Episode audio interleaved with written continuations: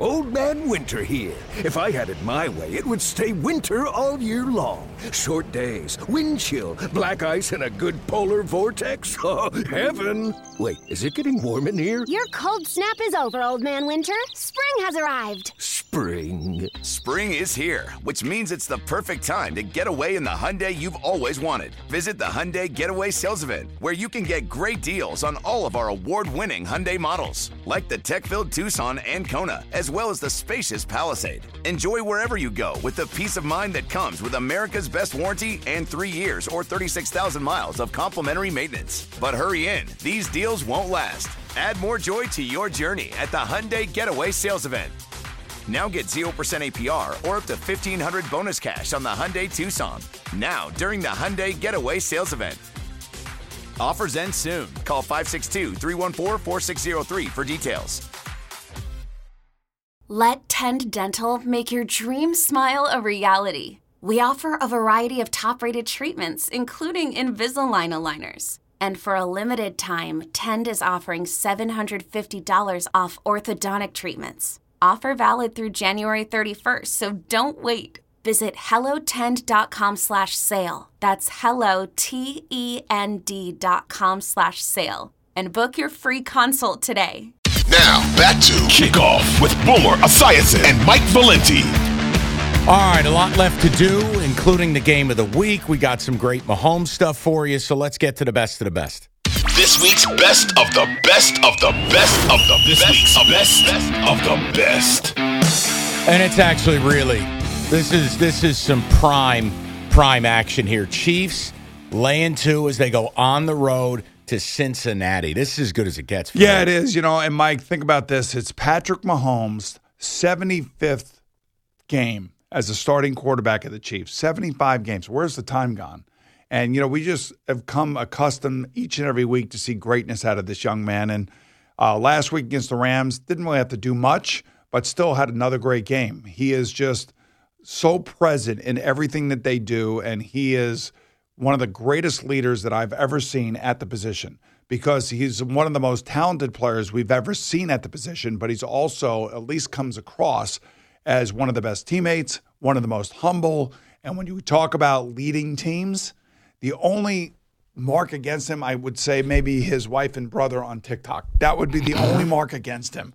But other than that, uh, if he does not complete another pass, a touchdown pass, or throw for another yard until his 80th game, he'll have already thrown for more yards and touchdowns than anybody in the history of the league up until his 80th game. He doesn't need to complete another pass. He's a Hall of Famer. Yeah, he is. He's um, he's an amazing player. But you know what? Amazing players sometimes make mistakes and sometimes take too much on.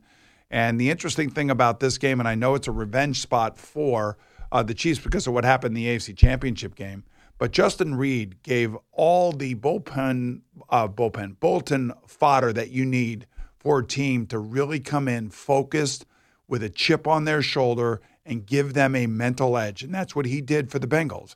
And Ja'Marr Chase is going to be back. It looks like Joe Mixon is going to be back.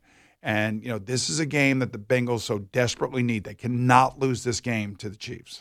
Well, it's you know it's interesting too. You bring up Mahomes. Think about this, and I know he, you know a lot of people dismiss it. Well, he plays for a good team and he's got Andy Reid, but just think about this stat: with Patrick Mahomes, Andy Reid in November and December is thirty-four and four. Think about that. It's ridiculous. That's winning time in the NFL. And they haven't had what you would say is a top 10 defense. No. No. Because again, you know what's funny? Like you even go back a couple years ago. When Chris Jones got hurt, they were the worst defense in football. When Chris Jones came back for the playoffs, they were a top 10 defense. Like it, we talk about Philly with Jordan Davis. Sometimes these one singular players are a linchpin to everything you do. Well, Jeffrey Simmons for the Tennessee yes, Titans, the same example. type of player when you think about it. And you know, Eddie uh, Schizzeri works on our show here. He works the board behind uh, the glass uh, with uh, legendary Dolphins, yeah, legendary. Fan. And he remembers when we had Patrick Mahomes in here when he was a college kid, and how I felt about him just after meeting and talking to him and shaking his hand. And he didn't come in here, Eddie, promoting anything, did he? He did not. He and he was one of the most I don't I confident young men I have ever met. and now- no entourage, just his mom's. Just his mom was in with him, and you know his dad played baseball for the Mets, so I knew his dad. His his dad was Pat Mahomes, and I mean, and, and and the fact is, is that like I just knew by meeting him that he was going to be great. Well, it, you know what's interesting? So, all right, we, we can we can circle back to picking the game, but I, I pulled this. This was an interesting note. He was talking this week about this game, and somehow it came up about how he got drafted. Right. So I, I want to read this to you. So it was the first day I met Coach Reid. Was at the facility. Mahomes said he was going through plays, and I'm going to give you the inside scoop. This is Mahomes saying Matt Nagy, who was the offensive coordinator, what ended up coaching the Bears. He liked me, so he gave me the plays they were going to go over the night before. so Coach Reid's finding out here on this pod. It was the New Heights podcast, which I believe is the Kelce brothers. Mahomes said that after Nagy told him which plays Reid would want to review with him, Mahomes spent the whole night cramming, mm. goes in and crushes it. He goes, I crushed the meeting. I stayed up all night. Mahomes said he got along well with Reid, and Nagy wanted him badly. He informed him they were going to need to trade up to get him after other teams started to kind of get the momentum and want to go up there. So here's the interesting part. A, stuff like that does happen in this league. Yes, it does. But B, I wanted to see if you had a draft story to offer. Oh. Come on, oh, I know Oh, Mine- it's mine was bad. Mine was bad. I thought I was going to be a top ten player. It was me and Steve Young were the top two quarterbacks coming out in the 1984 draft. The Bengals had the first overall pick in the draft. They had a deal with Steve Young supposedly, and then Steve bolted to the USFL. So I figured naturally I'm going to be the next guy. And I was the next guy for the Bengals, but I was their fourth overall pick in the 1984 draft, number 38 overall in the draft itself. The Bengals had three first round picks because they traded that first round pick to the New England Patriots, who took Irving Fryar. So I was the first quarterback in 1984 taken, but I had to sit and wait, and I and I had to wait an extra four hours. I thought I was going to be a top 10 pick, and I didn't. I lasted until number 38. So I wasn't nearly as lucky as uh, Patrick was. But I will also tell you this: here in New York, uh, Ben McAdoo loved Patrick Mahomes and wanted to draft Patrick Mahomes. Now I don't know. I don't remember where they were in the draft. I think they were behind the Chiefs. Uh, but I think you tried to trade up and get him. And I also give Matt Nagy a lot of credit, you know, because Bears fans think that Matt Nagy forgot who he was, uh, you know, as a, as a coach or whatever. Yeah. But he recognized greatness. I recognized it just sitting in a in a studio with uh, with Patrick, and so did Ben McAdoo. And you know, there's very few players that can really you you really walk away with, and you say to yourself, that guy is a winner. And I have to say, it's the, the one player in all the years that I've done this and spoken to pre draft players and even players that are playing in a league now, I've never met a guy that was that confident in who he was as a human being. And I could just feel it talking to him. Well, first of all, I want to tell you that was very hurtful what you just did because you've brought up memories as a Giants fan of in a what three year span we passed on Josh Allen and then apparently Ben McAdoo wanted Pat Mahomes and and True. phenomenal. I'm still looking at Daniel Jones blank stare. You know, now- Awesome. Now, on the other side, I will say this. I also knew the Bengals were going to draft Joe Burrow. You know, he came in with the Heisman Trophy after he had that great senior season at LSU, and uh, I, I handed him a Bengal helmet on the NFL today, and I said, "Welcome to our dysfunctional family, because you're going to be the next quarterback in a long line of quarterbacks that have come through this uh, this franchise." You know, Carson Palmer, I did the same thing with him on the NFL today. So we had Akili Smith, David Klingler, myself, Kenny Anderson. Uh, you have Carson Palmer, Andy Dalton. What about the venerable Jeff Blake? And we had Jeff Blake. That's right. That was right around my time as well. And then, of course, now you got Joe Burrow. And Joe Burrow is another can't miss player who has the same kind of personality. He's transformative. That that Pat has. And the great thing about Pat, Pat was a great baseball player. Joe Burrow was a great basketball player, an all-state point Yep. guard in the state of Ohio. So that told me all I needed to know about him and understanding how to lead a team and how to get the ball to people. So, I mean, two great quarterbacks, two like top two or three quarterbacks in the league, and it should be an absolutely just fascinating game on Well, the other funny part too is uh, you've heard the mixtape story with Mahomes, right? yes, You know, where basically like Andy Reid, once convinced, had a mixtape made, and he brought it in to the owner, uh, Clark Hunt, and he goes, "You need to let me do what I need to do to get this guy." And he pops in the tape. And again, for if you go back and watch him at Texas Tech, it's some of the most insane things you'll ever see. Now, they weren't a good team. They're about a 500 team his whole career there. Weird. Kingsbury couldn't win in November. Here's my surprise face. But you po- you watched him there and you go, what the hell is this guy? I mean, back foot, 55 yards down the Yeah. field. It's the same stuff, except it translated. It worked. So Yeah, it's, But, but I'm still telling you, it goes back to who the person is, who the athlete is. yeah. And I saw all those same tapes. And yeah, they were amazing. But meeting the young man was even more More amazing than the tapes. And that's and that's the reason why I knew he was going to be an, uh, an exceptional player uh, right from the beginning. So is he going to figure out your boy Lou Anarumo's defense in the second half? Talk to me about the game. Yeah, I think this is like uh, you know Justin Reid did did give bulletin board fodder, and I I hate that when players do that because the last thing you want to do is raise the level of everybody's intensity for the game. It's already intense as it is, and these are mind games that coaches are always playing with players. This has been going on since football uh, began. So. Um, I love the way that Ja'Marr Chase has responded to Justin Reid. I love the way that uh, Joe Burrow's responded to him. Uh, and the Bengal defense is the underrated aspect in this game. Nobody ever really talks about them. And look what they did to Derrick Henry last week.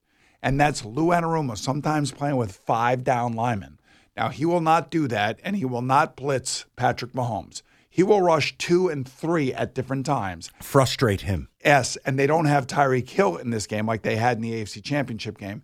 And maybe that's where the loss of Tyreek Hill now starts to show itself in a game when the other team has an offense just as good as yours, if not better. I don't know if I've ever seen Mahomes more frustrated than the second half of that game. So you look at that and you go, okay. And I know this sounds crazy Burrow versus Mahomes. This could actually be a defensive game. Like, I'm not saying some 13 10, but I'm saying it's also not going to be 35 32. So, yeah, I, Lou Anarumo to me is a very confident, patient defensive coordinator. On the other side, Steve Spagnuolo is a little bit different. He's more Blitz, aggressive, blitz, blitz, and blitz. a lot of one-on-one down the field. Yeah. So I always knew going into a game playing against a team that would like to blitz and would like to ramp it up on you. That now all of a sudden my athletes Tee Higgins and Tyler Boyd and uh, you know and Ja'Marr Chase are going to be one-on-one down the field. Yeah. I will take that. I'll take every hit in the world to have that opportunity to throw the ball to them. What do you make of the Chiefs running back situation? Because that that is one I thought would be settled by now, and it's still like Price is right. They're just Yeah. spinning the wheel. I don't you feel like they're pushing Edwards Helaire, like they're not getting enough out of him. I think he's a bust. But the other thing too is that you know Lamar, I'm Lamar, that Patrick Mahomes is actually becoming more of a runner. But in this game, there's not going to be a lot of man coverage being played. There's going to be a lot of underneath and deep guys on the field, and they're going to try to keep Patrick from running 15 to 20 yards down the field. To me, here's the one piece of advice that I have for the Bengals. If you take the lead in the fourth quarter, whatever you do, make sure you leave less than 10 seconds on the clock. Yeah, less than 13 seconds, please. So you're taking the Bengals? I am going to take the Bengals. Yes. I'm going to do it too. I, I just, they're at home. I think they're the more desperate team. I think it means more to them. I think the Chiefs still have a little bit of that, gra- you know, the gravitas of a team that's won a Super Bowl. I, I just, I like the edge of the Bengals here. I'm, I I'm think going to I them. think the focus of the Bengals for this game is exactly where it needs to be. Especially they've won three games in a row. They scored 79 points before the game against the Titans. I could see them scoring 27 or more points here against the Chiefs. All right, let's get to Boomer's final word. Yo, Trey. Kevin, what's up, man? You know, I've been thinking, what would have happened if the NBA never vetoes the Chris Paul trade to the Lakers and we get CP3 in the same backcourt as Kobe in LA? Well, you get a very happy Jack Nicholson for sure. And the Lakers probably win a bunch more championships. CP3 finally gets a ring or two or three, and the Kardashian empire is forever altered. What did you just say? Hey, everybody, I'm Trey Wingo. And I'm Kevin Frazier, and we're teaming up on a new weekly sports podcast from Wondery, Alternate Routes. As former Sports Center anchors and current sports obsessives, we're consumed by all the what if questions that make being a sports fan so excruciatingly fun. If you're like us, then you also live and die on the fallout from every drop pass. Or play call. Each week on Alternate Routes, we'll take a flashpoint in sports, break down what actually happened, then explore every alternate scenario and the ripple effects it would have caused. Follow Alternate Routes on the Wondery app or wherever you get your podcasts. You can listen early and ad-free right now by joining Wondery Plus. What you say after this don't matter. This is the final word. You know, a couple things that I'm looking at, a couple players that really need to show me something this week. Number one, Daniel Jones of the Giants. Look, they have been shorthanded all year long. This is a legacy game for them. They're wearing their legacy uniforms against the Washington Commanders. They need to win this one. The other one is Tua Tagovailoa against the San Francisco defense. I want to see what that Miami defense looks like. And then, of course, Burrow versus Mahomes, Anarumo versus Spagnuolo.